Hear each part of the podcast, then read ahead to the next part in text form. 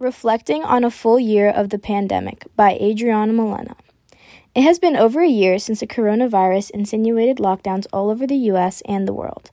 Living through a pandemic for an entire year has proved to be detrimental to some and loosely beneficial to others. It has been a battle no matter how you look at it and an eventful one at that. Excitement surged the country on January 1st of 2020 as many had high hopes for the new year and decade. The coronavirus wasn't globally known and mass crowds celebrated without precaution.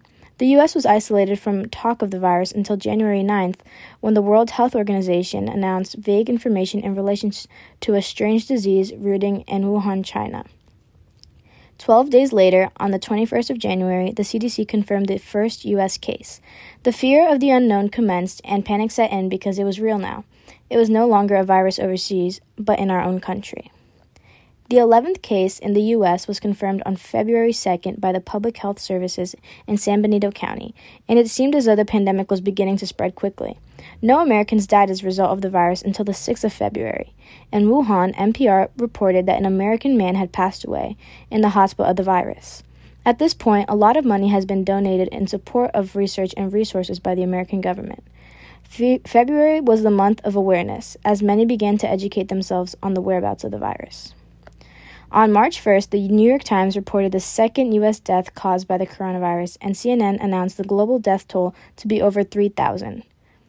The World Health Organization then declared COVID 19 a pandemic officially on March 11th, resulting in Trump declaring it a national emergency just two days later. The following week of March 7th through 13th was an incredibly impactful and startling time for everybody and society as a whole. According to the Think Global Health, during that week, one fifth of students worldwide were out of school. The NBA canceled its season and quarantine began. It's important to acknowledge that at this point, many people believed that after two weeks, the pandemic would drastically improve and everything would go back to normal. As we all know now, that was definitely not the case. March marked the beginning of what we now know as living through a pandemic, such as going everywhere with masks and social distancing. It's all routine now, but it was uncharted territory then. The next few months were spent isolating from the public and completing school and professional work online. All sports and events were canceled or postponed, and life was essentially just staying at home.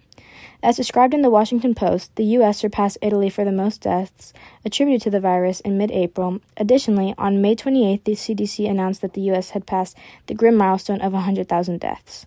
The United States became the epicenter of the virus for the remainder of the once anticipated year that was 2020. As, as vaccines are being released, it seems as though progress has been made since the beginning of this hectic virus. Optimism is important when predicting how the rest of the year will go, and it's necessary if progress is to be made. If the rules and regulations that are put in place are followed, maybe next year we won't be in the same situation and the anniversary of the virus will be a celebration.